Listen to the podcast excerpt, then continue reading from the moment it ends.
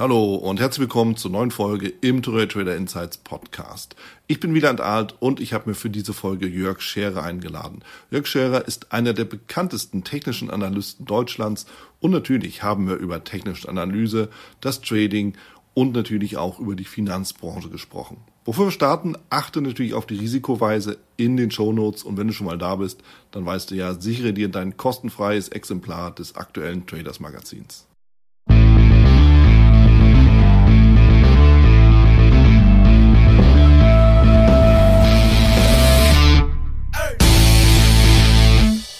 Bin mit Jörg Scherer hier zusammen. Jörg Scherer kennen die meisten Trader und Anleger in Deutschland oder zumindest auch im deutschsprachigen Raum mit Sicherheit. Denn Jörg Scherer ist schon seit langen Jahren bei der HSBC tätig, Leiter der technischen Analyse bei der HSBC Deutschland, CFTI, was mich natürlich besonders freut. Und du bist auch, lieber Jörg, Gewinner des äh, 2007er VTRD Awards, was ich auch nochmal ganz besonders klasse finde. Und da kenne ich die meisten natürlich auch her, nicht nur von deinen Vorträgen auf den verschiedenen Messen, sondern auch vom Daily Trading Newsletter, vom HSBC Daily Trading Newsletter, einer der meistgelesenen Newsletter oder Trading Newsletter in Deutschland mit ganz renommierten Analysen. Deshalb freue ich mich ganz besonders, lieber Jörg, dass du mit mir hier dir die Zeit nimmst, um über Trading und Analyse zu sprechen. Willkommen. Hallo Wieland, äh, hallo in die Runde und äh, danke für die Einladung zum Podcast heute und die Möglichkeit, hier ein bisschen locker und äh, blauschig mit dir über technische Analyse zu äh, diskutieren und äh, uns auszutauschen. Ja, ich freue mich ganz besonders und ich springe direkt rein, denn in unserem Vorgespräch, du hast es eigentlich gesagt, das, was viele leider nicht so sagen können von ihrem Job, du hast gesagt, ich habe einen Traumjob. Warum? Wie kommt es dazu? Wie bist du dazu gekommen? Erzähl mal. Ja, Wieland, äh, in allererster Linie, weil das, was ich machen darf und jeden Tag machen darf äh, und auch nicht eine ähm, ja, ganz unerhebliche Zeit am Tag äh, machen soll. Ja, das macht mir einfach Spaß, das macht mir Freude, da muss mich keiner zu ähm, zwingen. Mhm. Also ich stehe nicht morgens auf, äh, brauche schon sozusagen Hilfe, um aus dem Bett zu kommen und mich zur Arbeit zu quälen. Nein, das Gegenteil ist der Fall. Ähm, ich bin ja seit 2005 bei der HSBC und verantwortlich äh, für die technische Analyse dort. Und es ist immer noch so, dass ich jeden Tag äh, gerne ähm, zur Arbeit gehe, weil die technische Analyse mein Steckenpferd ist. Mhm. Und was, glaube ich, zu dieser Einschätzung ganz äh, wesentlich beiträgt, ist, ähm, ja, dass ich meinen Weg gefunden habe, einmal in der Art der Analyse, also wie ich mich Märkten nähere, wie ich mich äh, sozusagen beim erstmaligen Erstellen von der grünen Wiese vom nackten Chart aus den Basiswerten der technischen Einschätzung äh, nähere. Da habe ich sehr, sehr viele Freiheitsgrade. Mhm. Ja, und ich denke, dass äh, diese Freiheitsgrade, das ist auch vor allen Dingen ein Quell der inneren Zufriedenheit. Ja, wie ist in deine Karriere in Schwung gekommen? Also warum gerade technische Analyse? Jetzt will ich nicht übers Haus sprechen, weil ne, da ergibt sich dann ja auch, aber warum das Thema technische Analyse, Börse, Aktien und Co? Wie bist du dazu gekommen? Ja, ich würde mal sagen, da müssen wir noch mal weit, weit zurückgehen vor die HSBC-Welt.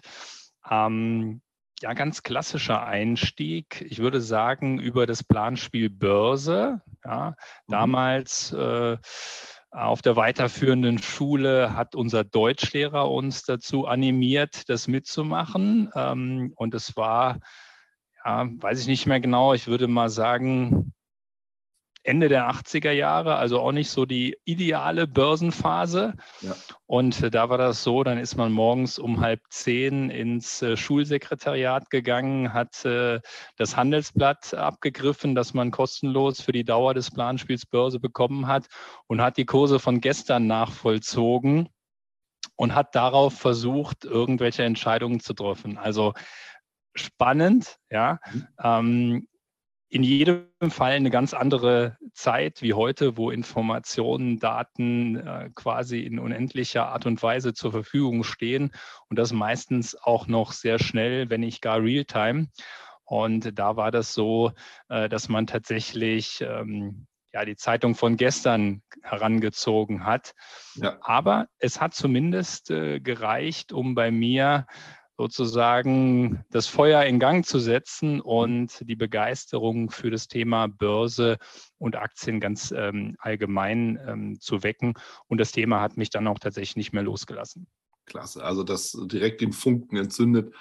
Und die Frage, die mir natürlich gerade bei dir jetzt durch den Kopf geht, ist, inwieweit spielte denn technische Analyse schon eine Rolle? Der 1980er Jahre, John Bollinger entwickelt die Bollinger Bänder, Steve Neeson importiert die Candlesticks, da ist ja viel passiert. Inwieweit ist das überhaupt schon reingeschwappt in die Schul, ja, in die Schulräume damals beim Planspielbörse?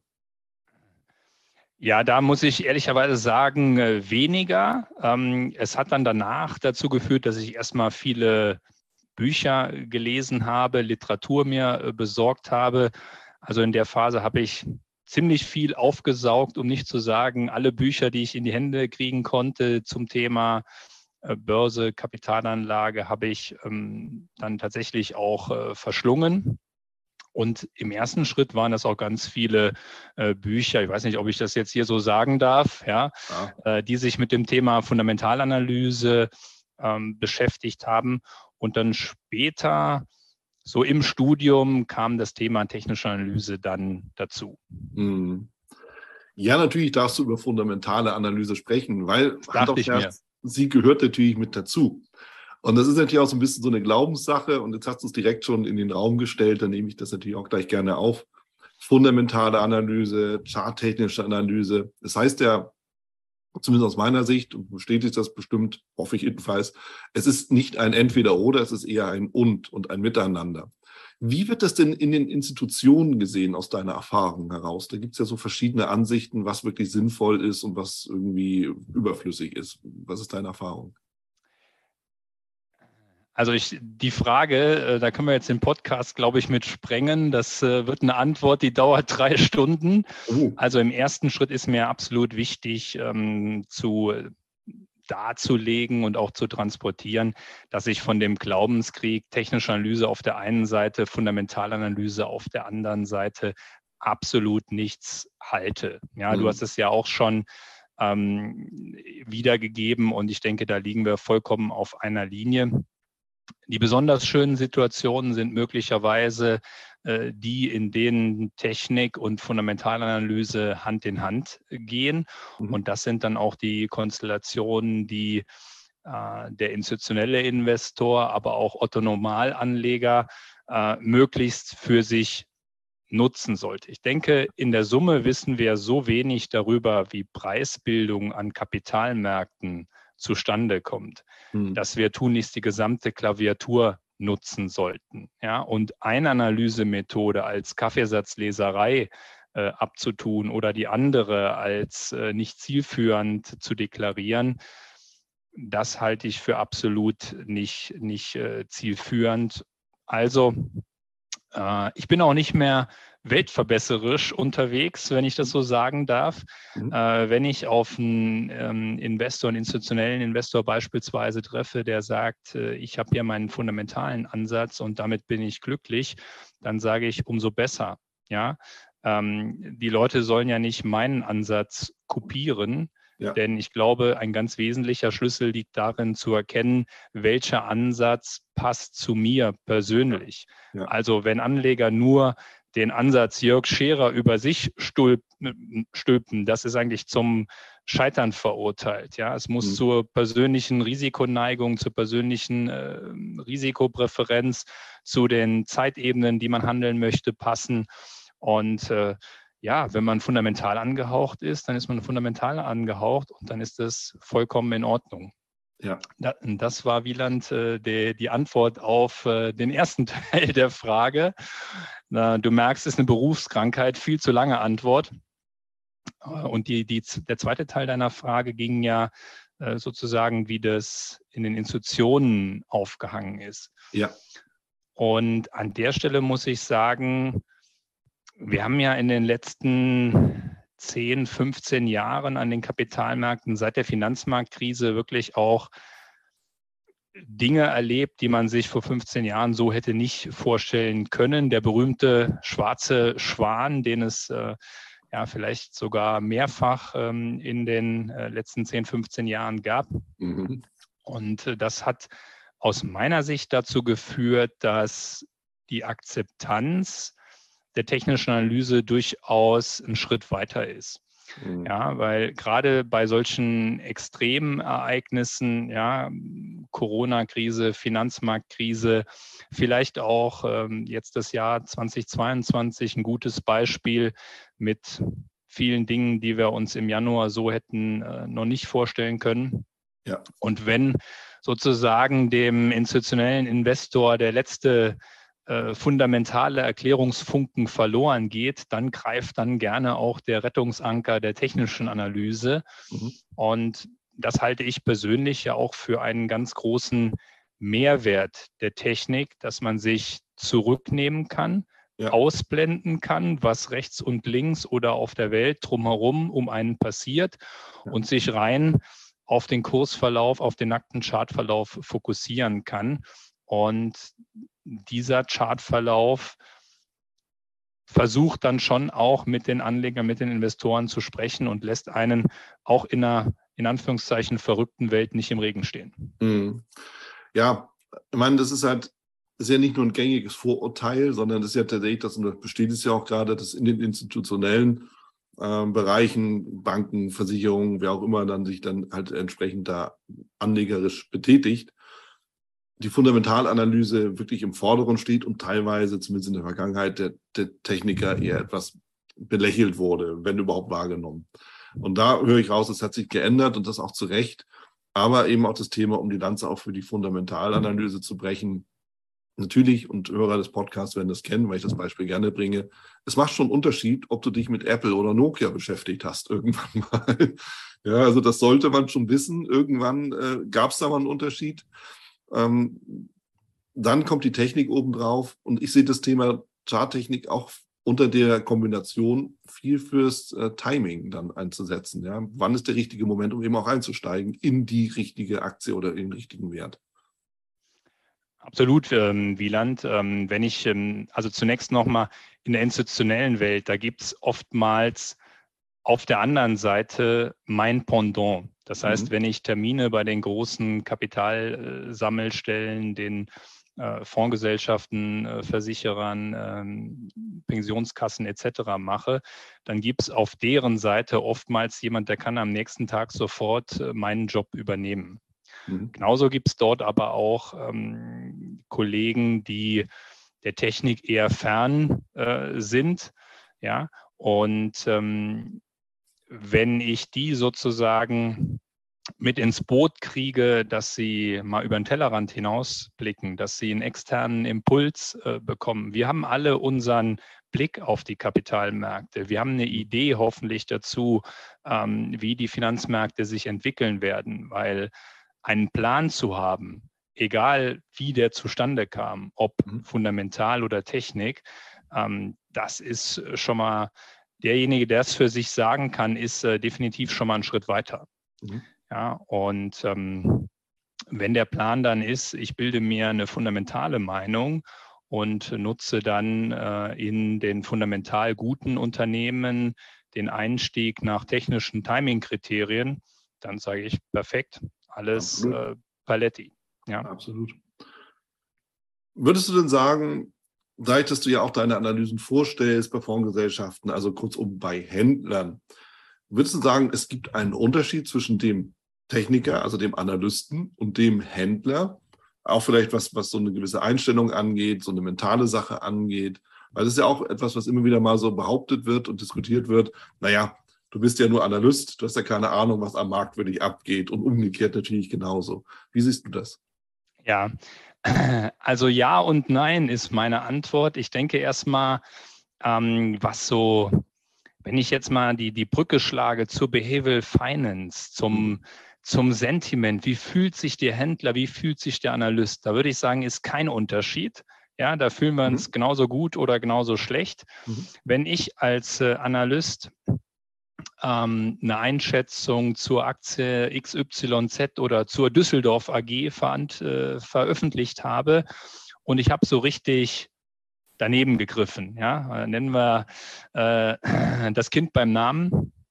Ich habe also mit meiner Analyse die etwas gröbere Schreuung aufgewiesen. Ja? Mhm. Dann fühle ich mich genauso schlecht wie der Händler, der die Position hatte. Der hat vielleicht noch ein bisschen größere Schmerzen, aber von der Behavioral Finance her, wenn du drei, vier, fünf Analysen nacheinander gemacht hattest in einer schwierigen Marktphase wie 2022 und du lagst drei, vier, fünf Mal daneben, dann verursachte das dir die gleichen Bauchschmerzen ja, wie beim Händler. Also mhm. ähm, deswegen von der Börsenpsychologie her, von der Behavioral Finance her, vom Sentiment, da würde ich sagen, ähm, sind wir uns ähnlich. Ja. Und ansonsten würde ich nochmal sozusagen unterscheiden wollen zwischen dem wirklichen äh, Eigenhändler, ja, die vielleicht ja auch sage ich mal, in den letzten zehn Jahren deutlich weniger wurden. Ähm, und denen, die ähm, sozusagen, wenn ich jetzt in der HSBC-Welt ähm, über äh, die Händler, die unsere ähm, Discount-Zertifikate, unsere ähm, Turbo-Optionsscheine äh, mhm. handeln, dann äh, sind das Ordergrößen, ja, die jeden Tag über die Kollegen dort äh, hereinbrechen, ähm, dass man oftmals äh, gar nicht mehr wirklich sich eine explizite Marktmeinung ähm, bilden kann. Ja, du äh, versuchst dein Portfolio ja, im Aggregat über ähm, die Zehntausende Anzahl von Trades, die am Tag äh, bei dir ins äh, Buch reinfließen, das Risiko zu hatchen mhm. und die Positionen zu managen. Und das ist deren Aufgabe. Ja. ja? Und äh, deren Aufgabe ist nicht äh, große Risiken, sondern im Gegenteil. Ja? Und ähm, deswegen ist das äh, sozusagen nochmal eine große Unterscheidung zu äh, dem klassischen Eigenhändler, den äh, halt dann äh, vielleicht viele Leute da draußen so als Idealbild noch im Hinterkopf haben. Ja, ja. Also du lieferst ja auch so eigentlich im Endeffekt so ein Stück weit den Fahrplan, ne, die Orientierungsmarken, um auch so ein bisschen Komplexität im, im Eifer des Gefechts sozusagen auch rauszunehmen. So kann man das vielleicht auch dann sagen. Ja, ich denke, ähm, ja, an einer oder anderen Stelle haben wir jetzt ja schon sozusagen den Mehrwert der technischen Analyse herausgearbeitet. Mhm. Und vorbereitet zu sein, einen Plan zu haben, ist ein ganz entscheidender Mehrwert. Und äh, Technik ist eben auch prädestiniert, um sozusagen Marken mit auf den Weg zu geben, an denen was passieren könnte, wo der Markt rutschen könnte, wo der Markt in Bewegung kommen könnte. Ja. Und das Wissen um diese äh, Marken hilft. Und wenn ich nochmal den Bogen zurück zu den institutionellen Investoren schlagen darf, mhm. so nutzen mich auch ganz viele institutionelle sozusagen als Risikoreduktion. Ja, erste. Frage ist immer, wo muss der Katastrophenstop 2022 oder wo muss der, die strategische Risikobegrenzung im neuen Jahr angesiedelt werden? Und ähm, das ist sozusagen der Hauptunterschied zu äh, den privaten, zu den Retail-Investoren.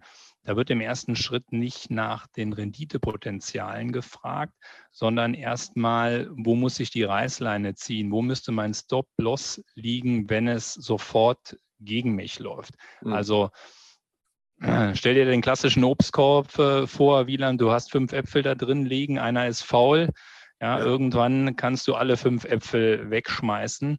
Und das ist das Denken, oder vielleicht haben das ja einige Zuhörer auch schon mal ähm, leider erfahren müssen, wenn ich in einem Portfolio einen Rohrkrepierer habe, dann ist es meistens mit der Portfolio-Performance auch nicht mehr so zum Besten bestellt. Klar. Und deswegen sagen viele Investoren eben, ja, Herr Scherer, wenn ich äh, durch Ihre Analysen in der Lage bin, ein, zwei Rohrkrepierer im Jahr zu umschiffen, mhm. dann hilft mir das schon mal. Mhm. Die wollen nicht von mir wissen, wo ist die nächste Million vergraben, ja, ja. sondern erstmal die Denke ist, ganz das Pferd von hinten aufgesäumt und das ist ja auch äh, richtig, mhm. sich zunächst mal äh, mit den Risiken auseinanderzusetzen. Ich finde es auch nochmal einen wichtigen Ansatz, gerade dieses, diesen Punkt. Nee, es geht jetzt nicht darum, sofort irgendwie den großen Treffer zu, zu finden. Ähm, das, was auch eigentlich mehr oder weniger ein Ding der Unmöglichkeit ist tatsächlich, sondern eher darum zu sehen, okay, wo, wo lauert wirklich die Gefahr für die, fürs Depot, für, für, die, für den eigenen Geldbeutel und ich habe jetzt mal eher so den Privatanleger im Auge. Ähm, was muss ich einfach tun, worauf muss ich achten, damit ich hier mit meinem ganzen Nicht-Schiffbruch erleide? Und damit ist im Endeffekt die charttechnische Analyse ja wirklich perfekt. Denn wenn wir in der Fundamentalanalyse sehen, nehmen wir mal wieder Apple und Nokia, ja, wenn wir feststellen, dass Apple das bessere Produkt hat, ist Nokia schon ins Bodenlose gefallen. Die, die Charttechnik sagt aber schon viel eher, naja, wenn der Punkt hier unterschritten wird, dann bist du mal besser nicht mehr dabei. Ja, so, und so kann man das gut zusammenbringen. Genau, und das, das Wissen um diese war. Punkte, ja. das Wissen um diese Punkte, das ist aus meiner Sicht, äh, und Wieland siehst mir nach, wenn ich das als Techniker so sage, das ist äh, unersetzlich. Ja, ja. und du kennst das Bonmot, ja, kümmere dich um deine Verluste, dann kommen die Gewinne von alleine. Den ersten Teil unterschreibe ich blind, der zweite, na, aber. Wird sich zeigen, ja. Es ist ein bisschen überspitzt, aber durch äh, Überspitzen äh, verdeutlicht man ja auch, ja. Ja, absolut. Jetzt natürlich die Frage aller Fragen. Würdest du dich denn selber auch als Trader bezeichnen oder eher als Analyst? Wo stehst du? Ich würde sagen als Investor. Ja, also ich glaube, dass äh, HSBC Daily Trading, ähm, das ist der äh, Trading Newsletter in dieser Republik mit dem längsten Zeithorizont. Also ich mute meinen äh, Lesern auch mal einen Quartalschart, einen Monatschart zu. Mhm. In den ähm, ja, viel zitierten Jahresausblicken treibe ich es dann manchmal sogar auf die Spitze, wo ich wirklich auch mal einen Jahreschart analysiert habe. Ja. Also was ich sagen möchte von meinem äh, persönlichen Grund naturell äh, bin ich jetzt nicht der klassische Daytrader, mhm. sondern habe eher einen, einen, längerfristigen Blick auf die Märkte und es spiegelt sich eben auch in der Analyse höherer Zeitebenen äh, wieder. Ja. ja. Ähm, getreu dem Motto, die Jahre lehren viel, was die Tage niemals wissen, mhm. glaube ich auch, dass das ein für viele Anleger ein sehr hilfreicher Ansatz ist, weil mit, mit der Analyse hoher Zeitebenen was machst du am Ende aller Tage? Du aggregierst Informationen. Ja, und wir leben ja nicht in einer Welt, wo es zu wenig Informationen gibt.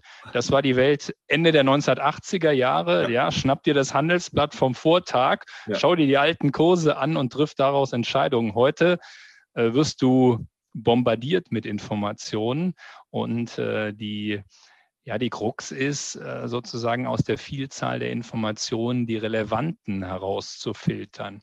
Ja. Und da kann es dir eben tendenziell helfen, ähm, eine hohe Zeitebene und einen langfristigen Chart zu betrachten, weil damit machst du am Ende der Tage nichts anderes wie Informationen zu aggregieren. Ja, ja und äh, das hilft vielleicht auch dem einen oder anderen Anleger nicht zu viel, nicht zu overtraden. Mhm. Ja, und ähm, ja, das ist so immer mein, mein Einstieg. Deswegen steht das HSBC Daily Trading auch tatsächlich für langfristige Charts und, ja. und hohe Zeitebenen. Ja, was auch sinnvoll ist. Woraus natürlich eine Frage ableitet, ich bin mir sicher, die geht dem einen oder anderen durch den Kopf. Tradet denn ein Jörg Scherer auch oder investiert ein Jörg Scherer auch nach seinen eigenen Analysen oder darfst du das aus Compliance-Gründen überhaupt nicht?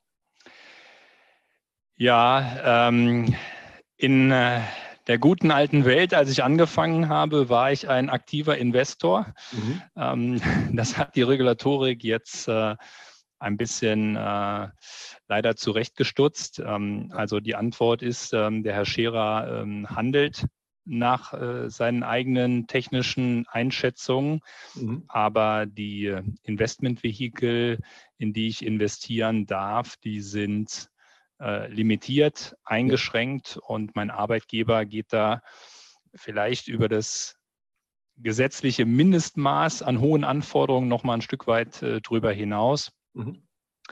Ähm, aber das ist auch, denke ich, aus gutem Grunde so. Ich denke, viele, viele Anleger würden es mir nicht verzeihen, wenn ich äh, morgen ähm, was zu Adidas schreiben würde und äh, hätte die Aktie selber äh, schon länger im Depot. Es hätte zumindest, wie der Schwabe sagen würde, ein Geschmäckle. Mhm. Und das ist gewährleistet, dass das ähm, nicht äh, geschieht. Ja. Und ähm, ja, damit äh, trifft mich die Regulatorik, ja. aber ähm, aus meiner Sicht auch äh, aus guten Gründen.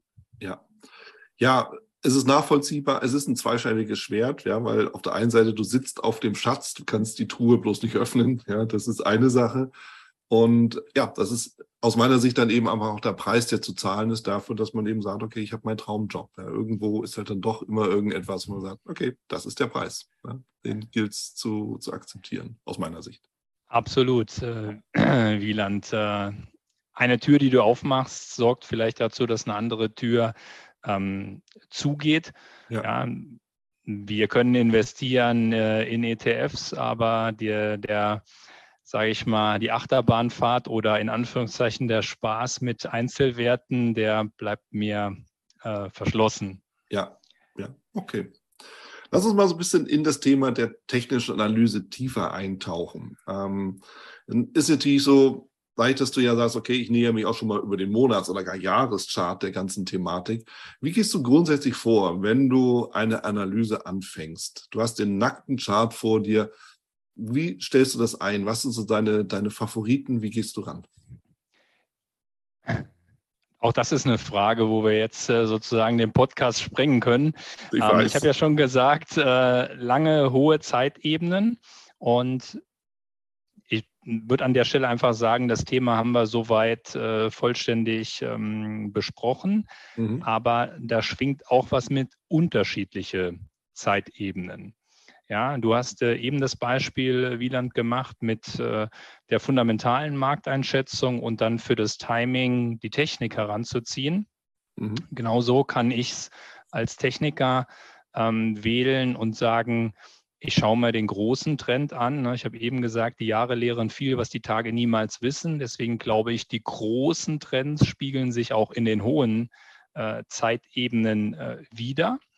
Und dann versuche ich an der Stelle sowas wie die grundsätzliche Marktverfassung, den großen Trend wirklich anhand der hohen Zeitebene mhm. äh, abzubilden, breche dann im zweiten Schritt die Zeitebene runter und mache in einer niedrigen Zeitebene im Tagesbereich beispielsweise das äh, Feintuning und die Timing-Komponente. Also wenn du eben gesagt hast, fundamental ist mein Filter und Technik ist mein Timing, mhm. wäre mein Filter die hohe Zeitebene mhm. und äh, das Timing mache ich im Tagesbereich äh, beispielsweise oder äh, ganz allgemein gesprochen ähm, in der äh, niedrigeren Zeitebene. Und äh, ganz generell gesprochen, wir Techniker, wir suchen ja immer nach sich bestätigenden Argumenten. Ja, ähm, Konvergenz und Divergenz, zwei absolute äh, Schlagwörter für unsere Analysemethode. Ja. Und da ist es, ähm, das spiegelt sich da in der Herangehensweise einfach wieder, dass man den Eindruck ähm, der hohen Zeitebene eben bestätigt sehen möchte mhm. in der untergeordneten Zeitebene. Mhm. Also du sagst, okay, wenn der Wochenchart dir halt den, den Aufwärtstrend zeigt, und du siehst im Tageschart eine Korrektur, dann würdest du sagen, gut, irgendwo sehe ich dann halt Unterstützungsbereiche bei, aus, hergeleitet aus dem Wochenchart und mit dem Ziel bei wiederum hergeleitet aus dem Wochenchart und dann eben aber vom Timing her, da ist dann die Wende aus der Korrektur, um eben äh, sich entsprechend zu positionieren. Genau, absolut. Mhm. Ähm, das wäre schon mal ein sehr, sehr vielversprechender Ansatz. Und wenn ich sage, unterschiedliche Zeitebenen mit äh, zu verknüpfen, dann ähm, verknüpfe ich auch gerne unterschiedliche Chartarten. Also ich bin einer der äh, Vertreter, der immer noch mal die Fahne des Point-and-Figure-Charts äh, auch in Europa, auch in Deutschland hochhält. Es sieht in den USA, glaube ich, ein bisschen anders aus. Da hat Point-and-Figure eine treue oder auch ähm, ja, sehr, sehr zuverlässige Fanbase. Mhm. Ähm, in Europa würde ich sagen, hat äh, Point and Figure ja, den Durchbruch nicht ganz geschafft. Da ist äh, vielleicht die Candlestick-Chart-Darstellungsform äh, auch zu dominant ähm, geworden.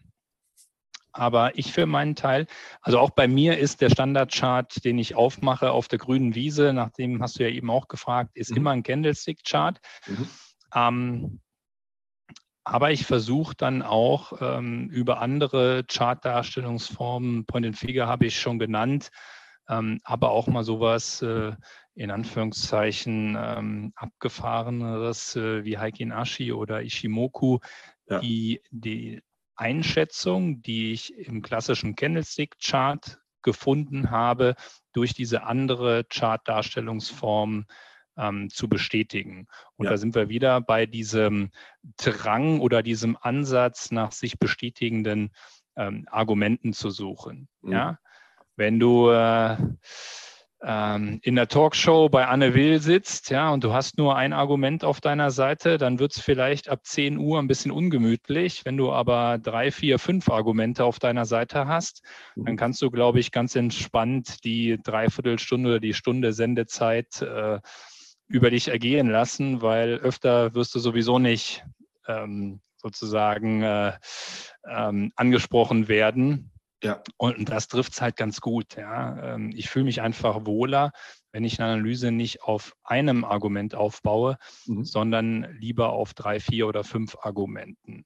Ja. Deswegen unterschiedliche Chartarten, unterschiedliche Zeitebenen. Genau. Ja. Und das war, wäre erstmal der Ansatz. Vielleicht Indikatoren, das ist doch für dich sicher, welche? ja, klar. Da, Was nimmst du? Also, ich meine, Ichimoku ist ja eigentlich schon ein Indikator. Beim Haikinashi genau. geht es da rein, ähm, ist natürlich nochmal eine andere Darstellung. Ich will den Gedanken bloß nochmal kurz zusammenfassen, den du geäußert hast, auch mit den bestätigten Argumenten, damit wir so ein Bild vor Augen auch haben. Dann nehmen wir wieder an, Wochentageschart, Aufwärtstrend, Korrektur im Tageschart. Erste Bestätigung, Candlestick-Chart, nehmen wir mal den beliebten Hammer. So, dann schaltest du um auf Heike Naschi. Gut, der läuft immer eine Periode hinterher in der Signalgebung.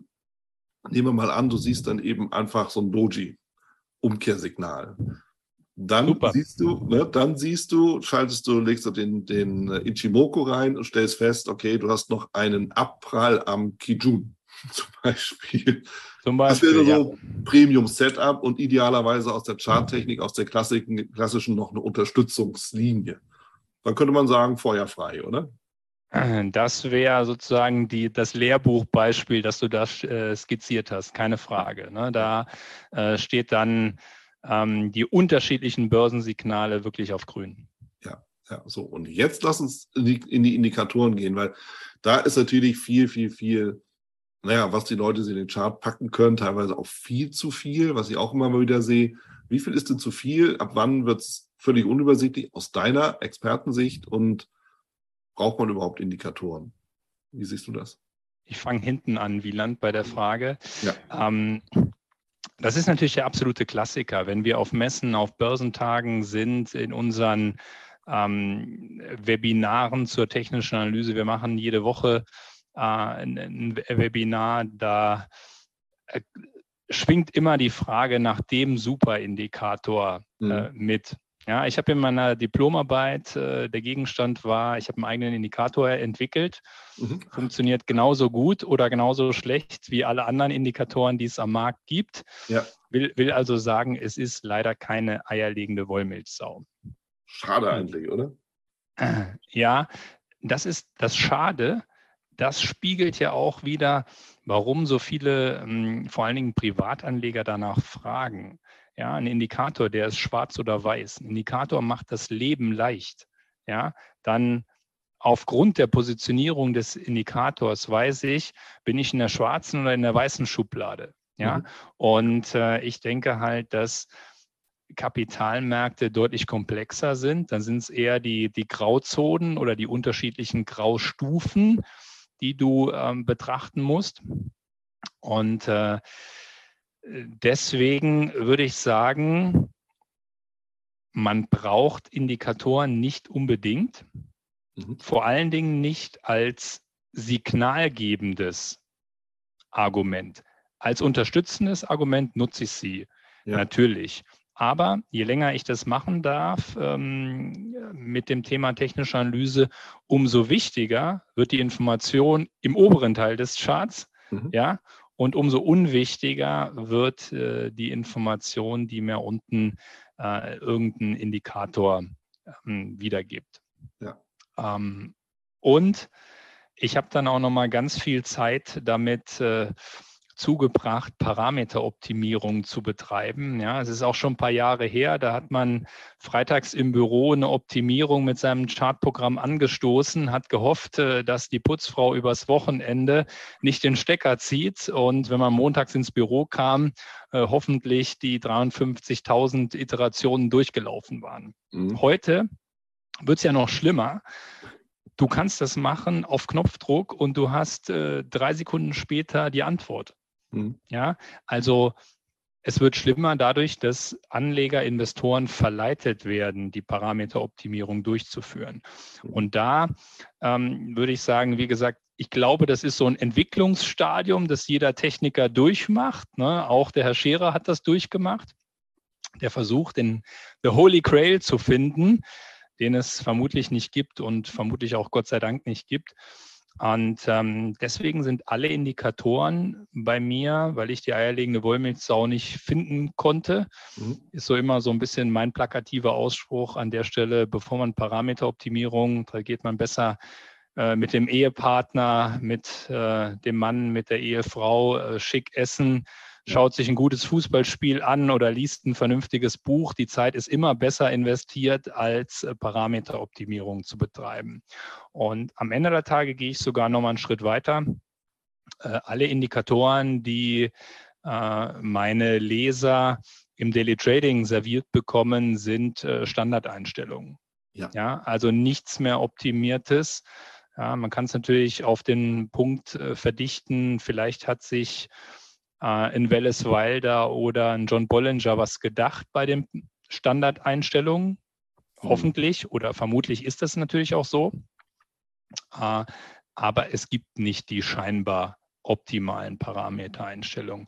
Und weil das Eis an der Stelle so dünn wird, vielleicht noch ein, ein Hinweis, ähm, wenn man tatsächlich wirklich Optimierung betreiben sollte, dann würde ich es eher so à la Günther Jauch einsetzen, nämlich als Ausschlusskriterium. Mhm. Ja, wenn ich die Parametereinstellung XYZ habe, dann erwarte ich auch, dass Parametereinstellungen, die rechts und links nebendran sich befinden, nicht vollständig kollabieren. Mhm. Ja, also im Prinzip robuste Parametereinstellungen finden. Das ist das Schlagwort an der Stelle.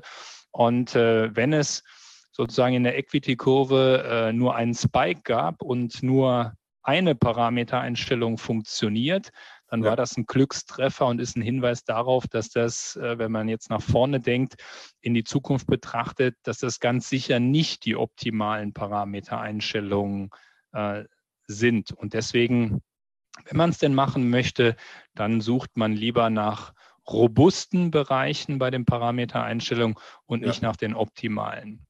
Ja.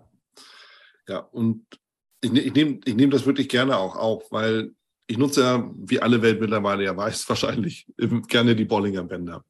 Und es ist tatsächlich so, die Standardeinstellungen, die sind ja zum Einschlafen langweilig. Ja? Gleiterdruck 20, plus minus zwei Standardabweichungen. Meine Güte, da muss man doch was machen können in der heutigen Zeit. Aber wofür? Genau der Punkt, wofür? Weil es, es funktioniert, es hat sich bewährt, es hat sich über die Zeit bewährt. Und die Frage ist, was verbessert man eben tatsächlich darum oder wird es einfach nur verschlimmbessert? Und äh, man bringt damit dieses System durcheinander. Und ich behaupte, genauso wie du, der hat sich dabei was gedacht. Der ist ja nicht doof, der Mann. Ja. Äh, absolut. Ja. Und ähm, Wieland, das hat aus meiner Sicht noch eine andere Dimension. Ähm, wenn sich jetzt äh, der Anleger XYZ auf einen Indikator ähm, Dein Steckenpferd sind die Bollinger Bänder. Kann ich nachher gerne auch äh, nochmal den Ball aufgreifen. Mhm. Ähm, aus meiner Sicht auch äh, wirklich einer, einer der besseren Indikatoren, äh, die es gibt. Und ähm, wenn jetzt ein Anleger sich auf einen Indikator, auf seinen Indikator festgelegt hat, dann führt das aus meiner Sicht, wenn man so einen Indikator mal über den gesamten Marktzyklus begleitet hat, zu einem vertieften Verständnis der Bollinger Bänder, des MACD oder zu welchem Indikator auch ähm, immer. Ja. Wenn ich sozusagen durch dick und dünn mit diesem Indikator gegangen bin, dann weiß ich, wie der MACD sich in dieser oder jener Marktphase verhält. Ja, und dann komme ich zu einem vertieften Verständnis. Das ist in jedem Fall hilfreicher, wie wenn ich äh, sozusagen nach drei MACD-Fehlsignalen sage, naja, MACD, der ist uralt, ja, äh, von Gerald Apple 1979, 1978, glaube ich, sogar ent, entwickelt.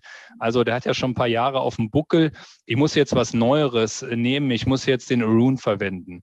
Ja, und mhm. dann machst du Indikator-Hopping. Ja, ja, nach drei Fehlsignalen schmeißt du einen in den Mülleimer, ja. äh, gehst zum nächsten Indikator über und das ist dann äh, sozusagen der nächste Fallschritt, der auf äh, Anleger, auf Investoren äh, wartet, wo das Eis äh, wirklich dünn wird. Also die Indikatoren raussuchen, wo man ein Verständnis vor hat, wo man auch intuitiv einen Zugang zu dem Indikator findet, ja, wo man so ein Gespür hat, wie der einfach funktioniert mhm. und dem die Treue halten. Das ja. ist, glaube ich, zielführender, wie immer dem neuesten Indikator hinterher ähm, zu hecheln. Es werden jeden Tag neue entwickelt und auch wenn du das 12, 13 Stunden am Tag nichts anderes machst, kannst ja. du niemals am Ball bleiben bei allen neuen Indikatoren, die du, äh, die da jeden Tag entwickelt werden. Ja. Und am Ende, und das müssen wir uns auch wieder mal klar machen, bilden die auch nichts anderes ab als die Bewegung des Preises im Chart. Auf Vergangenheitsbasis. Genau. Deswegen die Information oben im Chart wichtiger als die Information unten ja. im Chart. Ja, ja. Was sind denn so deine Top-Indikatoren? Meine sind bekannt und Bollinger Bender, bin gespannt, was du noch dazu sagst. Aber womit arbeitest du besonders gerne? Ja, also ähm, vor lauter äh, Bäumen den, den Wald äh, nicht mehr zu sehen, ist äh, sehr gefährlich. Mhm. Also du hast es ja eben ähm, bei der Vorfrage auch schon so ein bisschen mit einfließen lassen. Ich glaube, nicht zu viele Indikatoren ist schon mal äh, zielführend unterschiedliche Indikatorenklassen kann ich noch mit auf den Weg äh, geben. Mhm. Ja, die Bollinger Bänder als dein Steckenpferd äh, sind jetzt schon mehrfach äh, genannt worden. Ich sage mal, als ein klassischer Vertreter der Volatilitätsindikatoren. Und wenn ja. ich dazu noch einen Trendfolger äh, packe, ja, das sind bei mir gleitende Durchschnitte und der MACD regelmäßig und vielleicht noch einen Oszillator, dann bin ich schon äh, sehr, sehr gut unterwegs. Ja. Ähm, mir zeigen immer auch äh, Kunden und äh, Anleger ein Setup, da ist der Chart und dann siehst du unten drunter so geht die ganze Batterie auf mit äh, zwölf Indikatoren. Ja. Davon sind dann noch vier Oszillatoren, wo ich immer sage, äh, wenn so ein RSI mal im überverkauften Bereich angekommen ist, dann erwarte ich das von ganz vielen anderen Oszillatoren auch. Was ja. ich sagen will, der Mehrwert nochmal einen zweiten oder einen dritten Oszillator heranzuziehen, der ist aus meiner Sicht absolut limitiert. Mhm. Ja? Mhm. Und äh, deswegen ist das Zauberwort in Anführungszeichen an der Stelle unterschiedliche Indikatorenklassen. Ja. Ja, um wirklich ein, Plus an Mehrwert zu generieren, dadurch, dass ich einen anderen äh, Indikator heranziehe und betrachte. Und äh, ganz wichtig, nicht zu viele, sonst wartest du auf nochmal eine Bestätigung und nochmal eine Bestätigung und dann ja. ist die ähm, Gelegenheit äh, meistens schon äh, dahin. Ja, und wenn du mich nach meinen Steckenpferden fragst, dann ist das natürlich äh, ganz klar das Thema Momentumstrategien, relative mhm. Stärke. Äh, das ist ja auch im weitesten Sinne, du hattest in Anmoderation den VTRD Award, ist ja in grauer Vorzeit gewesen. Ich hätte mich gar nicht mehr getraut, das zu erwähnen. Ich glaube, war im Jahr 2007. Ja. Also wirklich schon eine, eine ganze Ecke äh, her.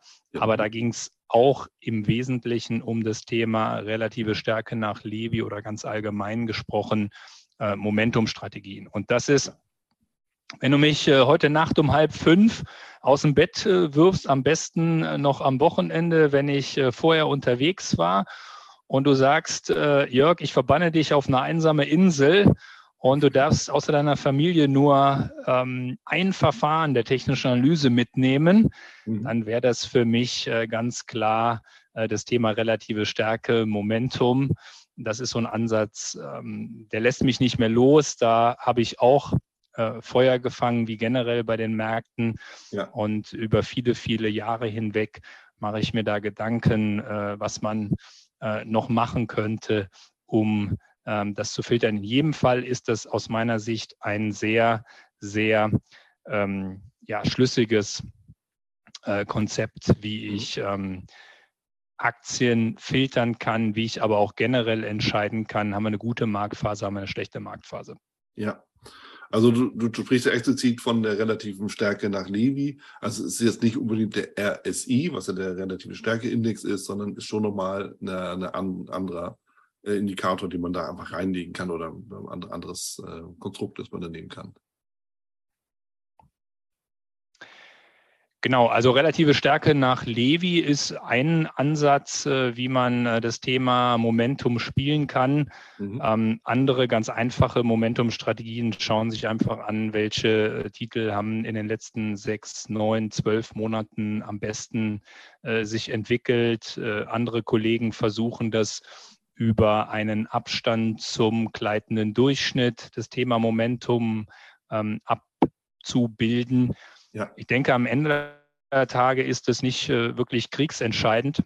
Bei mir persönlich ist es tatsächlich oft das Thema ähm, relative Stärke.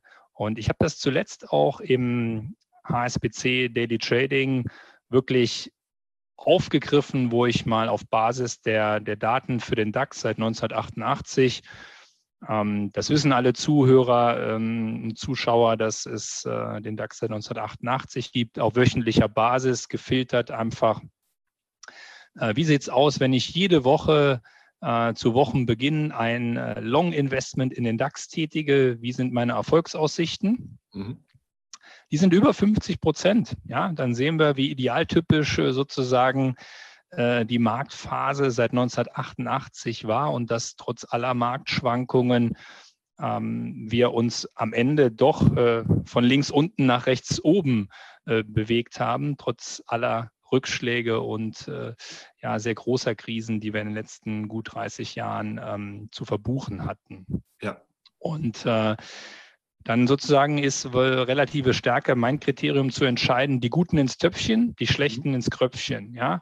Wenn die, die relative Stärke berechnet auf den DAX äh, Freitagsschlusskurs größer 1 ist, mhm. dann geht der technische Analyst von einem Aufwärtstrend aus. Heißt nämlich so viel, der aktuelle äh, Kurs, äh, Wochenschlusskurs des DAX ist größer als der Durchschnitt der letzten 27 Wochen.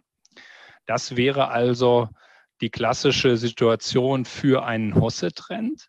Ja. Und das wären dann die Wochen, wo ich montags zur Eröffnung eine neue ähm, DAX-Long-Position eingehe. Und das Spannende, ja, deswegen komme ich immer wieder auf das Thema Momentum, relative Stärke zurück. Mhm. Wieland, du hast darüber eine bessere Trefferquote. Mhm. Ja, das heißt, das Selektionskriterium scheint schon mal äh, zu wirken, aber die Trefferquote, das ist ja nur die eine Seite der Medaille. Die andere Seite ist die, die Rendite, die du verbuchen kannst dann in den guten Wochen, die die relative Stärke Größe 1 dir signalisiert.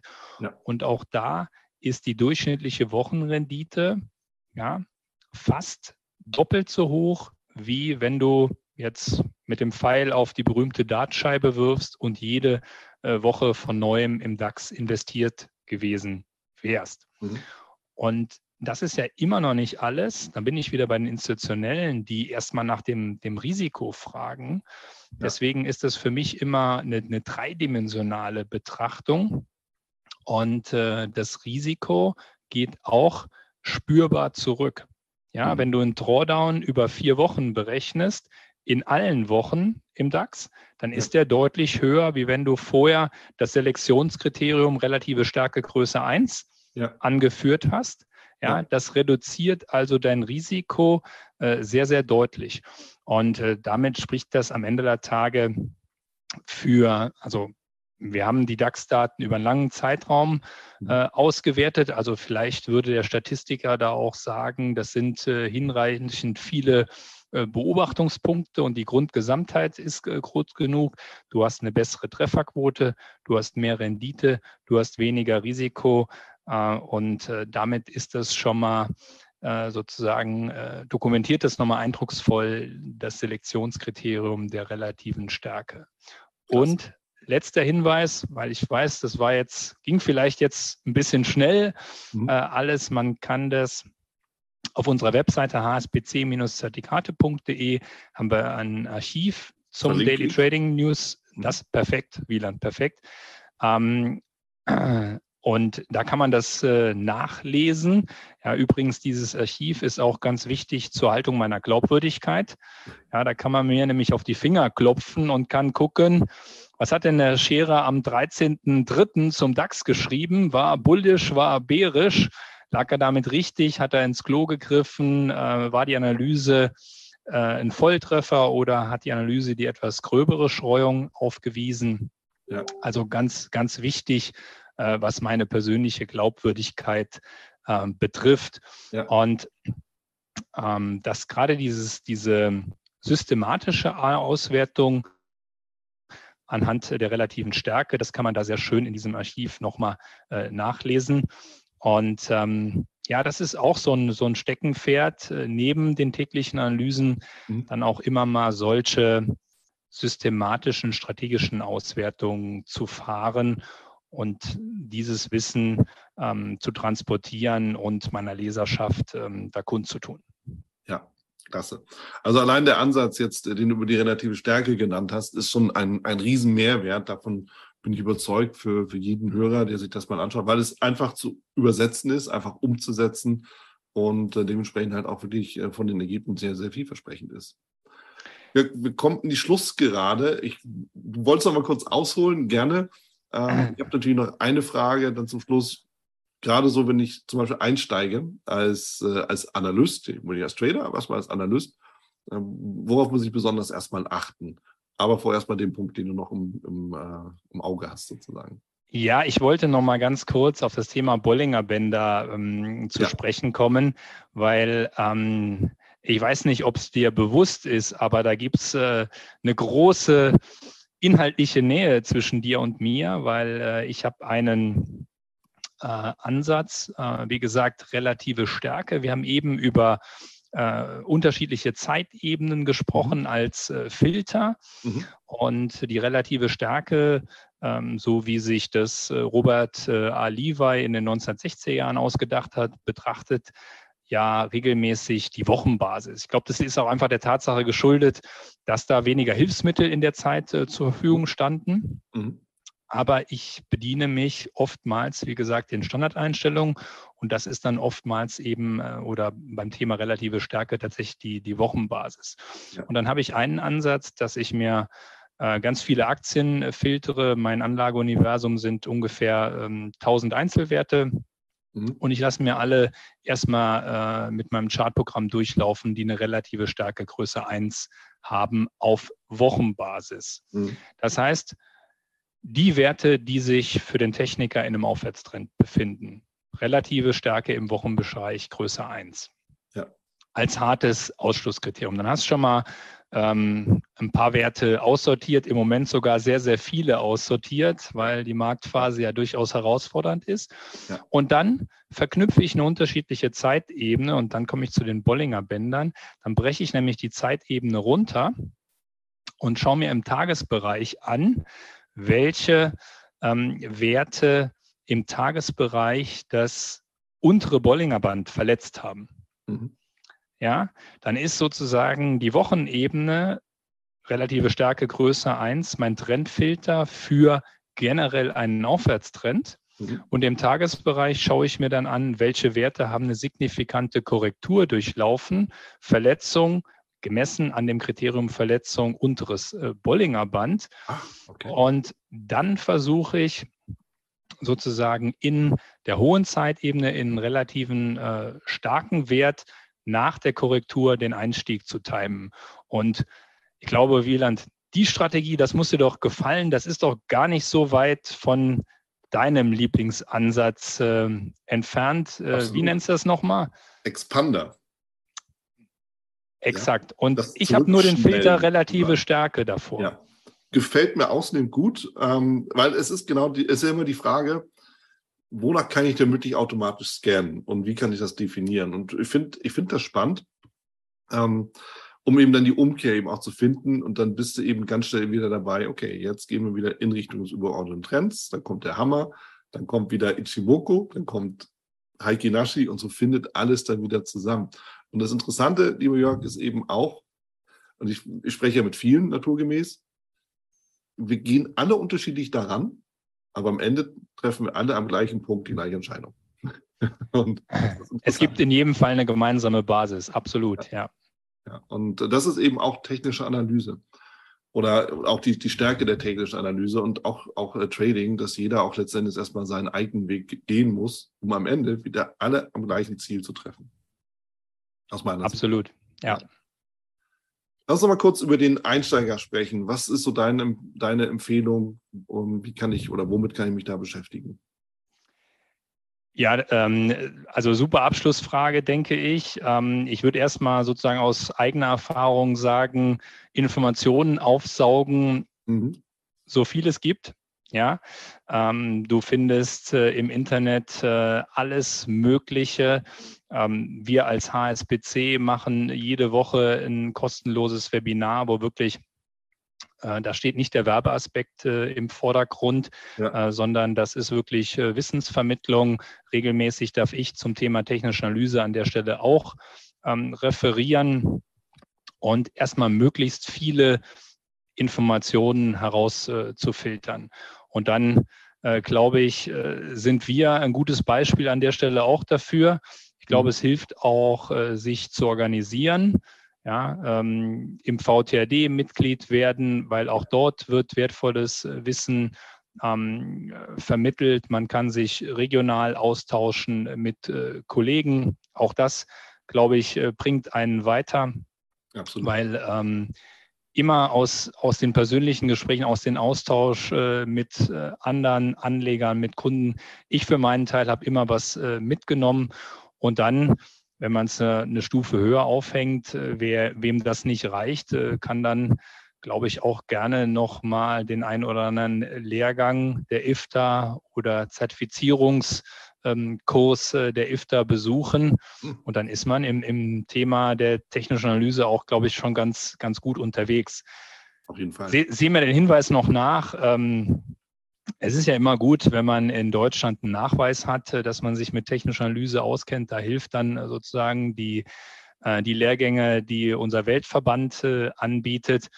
Aber man kann natürlich als Privatanleger auch sagen, ich mache das erstmal im Selbststudium und dann reicht es mir persönlich für mich, ähm, wenn ich das Wissen habe und ja. dann muss ich nicht den, den Nachweis oder das Zeugnis, den Wisch in der Hand haben. Ich weiß, in Deutschland hilft das immer, wenn man jemandem das zeigen kann. Hier steht ja. das schwarz auf weiß, äh, dass ich mich mit dem Thema auseinandergesetzt habe. Ja, also ich sehe es dir absolut nach. Ich freue mich ja auch über die Erwähnung VTRD und IFTA und auch des CFDI-Kurs. Aber ja, natürlich, das inhaltliche Vorgehen ist ja öffentlich einsehbar und natürlich gibt es da Literatur zu für den Selbststudierenden. Kein Thema, gibt's. Und von daher ist ja jeder eingeladen, halt seinen Weg da auch zu gehen und halt uns am Ziel zu treffen und dann eben zum Kollegen zu werden in dem Sinne. Ja. Jörg, vielen, vielen lieben Dank für deine Einblicke, für deine Einschätzung. Ich glaube, wir haben einen runden Bogen geschlagen. Auch nochmal wunderbar der Hinweis eben, wie du auch das, das Screening machst mit relativ einfachen Methoden und dann eben auch zu sehen, okay, ich gehe halt vom großen Bild zum kleinen. Das wird vielen helfen, die eigene Analyse besser zu machen. Ich freue mich auf ein persönliches Wiedersehen bei Gelegenheit. Und bis dann erstmal alles Gute. Danke dir. Sehr gerne. Danke, Wieland, für deine Zeit und danke für den tollen Podcast. Das war's auch schon wieder hier im Torero Trader Insights Podcast. Ich freue mich, dass du dabei warst und ich wünsche dir natürlich viel Erfolg bei der Umsetzung der Impulse denn äh, wenn wir über Impulse sprechen, dann heißt es natürlich auch für dich, dass du überlegen musst, wie kann ich das in meine persönliche Praxis am besten auch umsetzen, adaptieren und dabei halt eben alles Gute, viel Erfolg. Wenn dir der Podcast gefällt, dann teile ihn auf jeden Fall mit deinen Freunden, Bekannten und all denen, von denen du weißt, dass sie sich für Börsenhandel und Trading interessieren. Hinterlass mir gerne auch eine Bewertung oder schick mir eine E-Mail, wenn du mit mir in Kontakt treten möchtest. Folge mir auf Facebook und vergiss nicht den Newsletter zu abonnieren der Torero Trader School, um eben immer auf dem aktuellen Stand der Dinge zu sein, was Veranstaltungen, Ausbildung, Schulung, Vorträge oder auch neue Artikel angeht. In dem Sinne freue ich mich aufs nächste Mal gemeinsam mit dir, wünsche dir viel Erfolg, alles Gute, bis zum nächsten Mal bei Torero Trader Insights, dein Wieland Alt.